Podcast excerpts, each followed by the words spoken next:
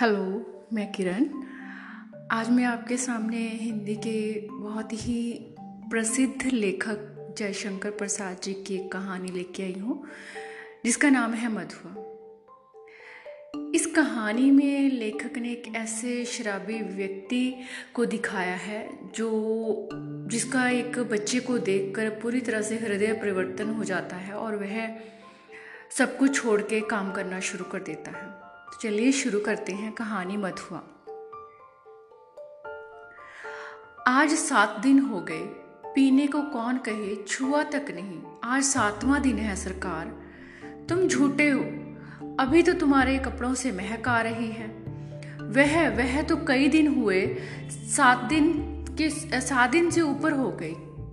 अंधेरे में बोतल उड़ेलने लगा, कपड़ों पर गिर जाने से नशा भी न आया। और आपको कहने को क्या कहूँ, सच मानिए 7 दिन, ठीक 7 दिन से एक भी बूंद नहीं सरकार।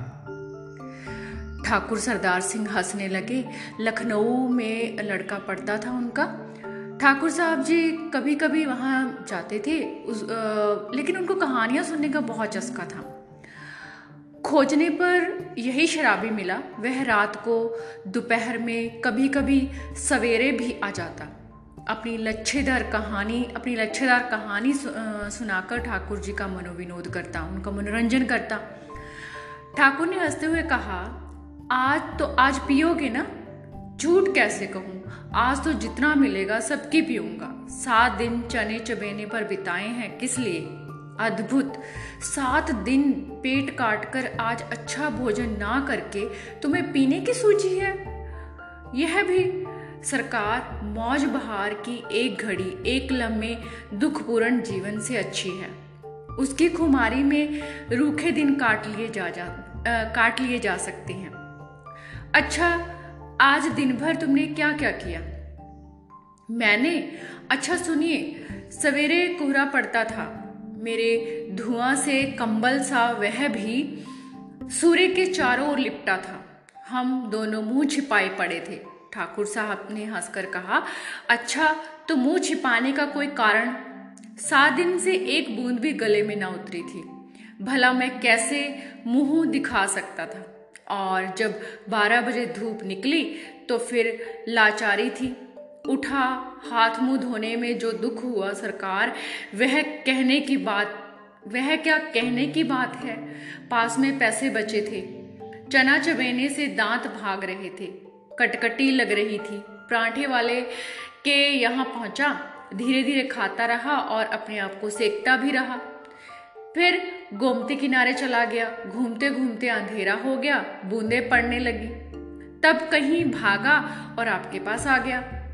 अच्छा, तो उस दिन तुमने गडरिये वाली कहानी सुनाई थी ना, जिसमें आसफुदौला ने उसकी लड़की का आंचल भुने हुए भुट्टे के दाने के बदले मोतियों से भर दिया था। यह क्या सच है? सच। अरे वह गरीब लड़की भूख से उसे चबाकर थूथू करने लगी, रोने लगी। ऐसी निर्दयी दिल लगी बड़े लोग ही कर बैठते हैं। सुना है श्री रामचंद्र जी ने भी हनुमान जी के साथ ऐसा ही किया था। ठाकुर साहब ठठाकर हंसने लगे। पेट पकड़कर हंसते हंसते लोटपोट हो गई। सांस बटोरते हुए संभल कर बोले, और बड़प्पन कहते किसे हैं? कंगाल तो कंगाल, गधी लड़की, पहला भला उसने कभी मोती देखे थे? चबाने लगी होगी। मैं सच कहता हूँ, आज तक तुमने जितनी कहानियाँ सुनाई सब में बड़ी टीस थी। शहजादों के दुखड़े, रंग महल की अभागिन बेगमों के निष्फल प्रेम, करुण कथा और पीड़ा से भरी हुई कहानियाँ ही तुम्हें आती हैं, पर ऐसी हंसाने वाली कहानी और सुनाओ तो मैं तुम्हें अपने सामने ही बढ़िया शराब पिला सकता हूँ। सरकार बूढ़ी से सुने हुए वे नवाबी के सोने से दिन, अमीरों की रंगरलियाँ, दुखड़े की दर्द भरी आहें, रंग महलों में घुल घुल कर मरने वाली बेग में अपने आप सिर में चक्कर काटती रहती हैं। मैं उनकी पीड़ा से रोने लगता हूँ। अमीर कंगाल हो जाते हैं, बड़ों बड़ों के घमंड चूर होकर धूल में मिल जाते हैं। तब भी दुनिया बड़ी पागल है। मैं उसके पागलपन को भूलने के लिए शराब पीने लगता हूँ। सरकार नहीं तो यह बुरी बला भला कौन अपने गले लगाता है। ठाकुर साहब ऊँघने लगे। अंगीठी का कोयला दहक रहा था। शराबी सर्दी से ठिठुरा जा रहा था। वह हाथ सेकने लगा। सहसा नींद से चौंक कर ठाकुर साहब ने कहा, अच्छा जाओ, मुझे नींद लग रही है। वह देखो 1 रुपया पड़ा है, उठा लो, लल्लू को भेजते जाओ। शराबी रुपया उठाकर धीरे से खिसका। लल्लू ठाकुर साहब का जमादार था। उसे खोजते हुए जब वह फाटक पर की बगल वाली कोठड़ी के पास पहुंचा तो उसे सुकुमार कंठ से सिसकने का स्वर सुनाई दिया। वह खड़ा होकर सुनने लगा। तो सूअर रोता क्यों है? कुंवर साहब ने 2 ही लात लगाई है ना, कुछ गोली तो नहीं मार दी? कर्कश स्वर में लल्लू बोल रहा था, किंतु उत्तर में सिसकियों के साथ 1 आध हिचकी भी सुनाई पड़ जाती थी। अब और भी कठोरता से लल्लू ने कहा, मधुआ जा सो जा, नखरा ना कर, नहीं तो उठूंगा तो खाल उधेड़ दूंगा, समझा ना। शराबी चुपचाप सुन रहा था। बालक की सिसकी और बढ़ने लगी। फिर उसे सुनाई पड़ा, ले अब भागता है कि नहीं, क्यों मार खाने पर तुला है। भयभीत बालक बाहर चला आ रहा था। शराबी ने उसके छोटे से सुंदर गोरे मुख को देखा। आंसू की बूंदें लुढ़क रही थी। बड़े दुलार से उसका मुंह पोंछते हुए उसे लेकर वह फाटक के बाहर चला आया। 10 बज रहे थे। कड़ाके की सर्दी थी। दोनों चुपचाप चलने लगे। शराबी की मौन सहानुभूति को उस छोटे से सरल हृदय ने स्वीकार कर लिया था। वह चुप हो गया। तभी वह एक तंग गली पर रुका ही था कि बालक के फिर सिसकने की उसे आहट लगी। वह झिड़क कर बोल उठा, अब क्यों रोता है रे छोकरे? मैंने दिन भर कुछ खाया नहीं। इतने बड़े अमीर के यहाँ रहता है और दिन भर तुझे खाने को नहीं मिलता। यही तो मैं कहने गया था जमादार के पास, मार तो रोज ही खाता हूँ, आज तो खाना भी नहीं मिला। ठाकुर साहब का ओवरकोट लिए खेल में दिन भर साथ रहा। 7 बजे लौटा तो और भी 9 बजे तक कुछ काम करना पड़ा। आटा रख नहीं सका था। रोटी बनती तो कैसे? जमादार से कहने गया था। भूखे बात कहते कहते बालक के ऊपर उसकी दीनता और भूख ने एक साथ जैसे आक्रमण कर दिया और वह हिचकियाँ फिर से लेने लगा। शराबी उसका हाथ पकड़कर घसीटता हुआ गली में ले आया। एक गंदी कोठरी का दरवाज़ा ढकेल कर बालक को लिए वह भीतर पहुंचा। टटोलते हुए सलाई से मिट्टी की ढेबरी जलाकर वह फटे कंबल के नीचे से कुछ खोजने लगा। एक पराठे का टुकड़ा मिला। शराबी उसे बालक के हाथ में देकर बोला, अब तक तू इसे चबा, मैं तेरा गड़ा भरने के लिए कुछ और लेकर आता हूँ। सुनता है रे छोकरे, रोना मत, रोएगा तो खूब पिटूंगा। मुझे रोने से बड़ा वैर है, पाजी कहेगा मुझे भी रुलाने का। शराबी गली के बाहर भागा। उसके हाथ में 1 रुपया था। बाहर आने का 1 देसी अद्धा और 1 आने की चाय, 2 आने की कचौड़ी, नहीं आलू मटर, अच्छा ना सही, 4 आने का मांस ही ले लूँगा। पर यह छोकरा, इसका गड़ा जो भरना होगा, यह कितना खाएगा? ओह, आज तक तो कभी मैंने दूसरों के खाने का सोचा तक नहीं, तो क्या ले चलूँ?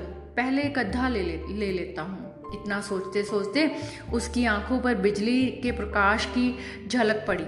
उसने अपने आप को मिठाई की दुकान पर खड़ा पाया। वह शराब का अद्धा लेना भूल गया और मिठाई पूरी खरीदने लगा।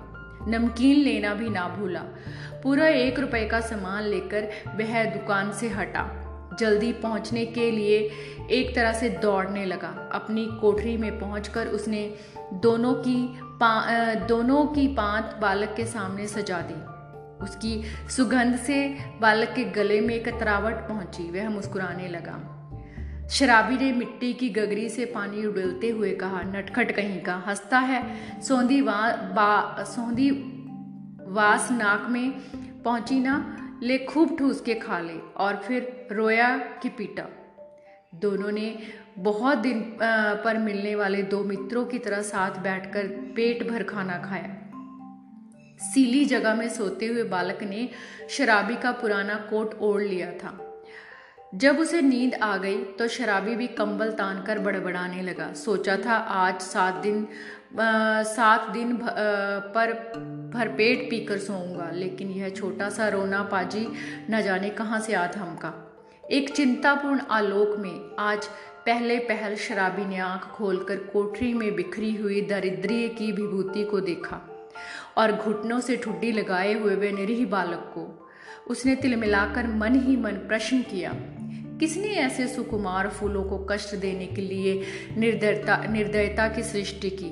आहरे नियति, तब इसको लेकर मुझे घरबारी बनना पड़ेगा क्या? दुर्भाग्य, जिसे मैंने कभी सोचा भी नहीं। मेरी इतनी माया ममता जिस पर आज तक केवल बोतल का ही पूरा अधिकार था, इसका पक्ष क्यों लेने लगे? इस छोटे से पाजी ने मेरे जीवन के लिए कौन सा इंद्रजाल रचने का बीड़ा उठाया है? तब क्या करूं? कोई काम करूं? कैसे दोनों का पेट चलेगा? नहीं, भगा दूं इसे। आंख तो खोले। बालक अंगड़ाई ले रहा था। वह उठ बैठा। शराबी ने कहा, ले उठ, कुछ खा ले, अभी रात का बचा हुआ है, और अपनी राह देख। तेरा नाम क्या है रे? बालक ने सहज हंसकर कहा, मधुआ। भला हाथ मुंह भी ना धोऊं, खाने लगूं, जाऊंगा कहाँ? आह, कहाँ बताऊं इसे कि चला जाए, कह दूं कि भाड़ में जा। किंतु वह आज तक दुख की भट्टी में जलता ही तो रहा है।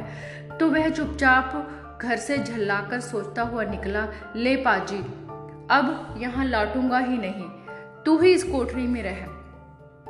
शराबी घर से निकला। गोमती किनारे पहुंचते ही उसे याद आया कि वह कितनी ही बातें सोचता आ रहा था, पर कुछ भी सोच ना सका। हाथ मुंह धोने लगा। उजली हुई धूप निकल आई थी। वह चुपचाप गोमती की धारा को देख रहा था। धूप की गर्मी से सुखी होकर वह चिंता भुलाने का प्रयत्न करने लगा कि किसी ने पुकारा। भले आदमी रहे कहाँ, सालों पर दिखाई पड़े तुमको खोजते खोजते मैं थक गया। शराबी ने चौंक कर देखा। वह कोई जान पहचान का तो मालूम होता था, पर कौन है ठीक ठीक ना जान सका।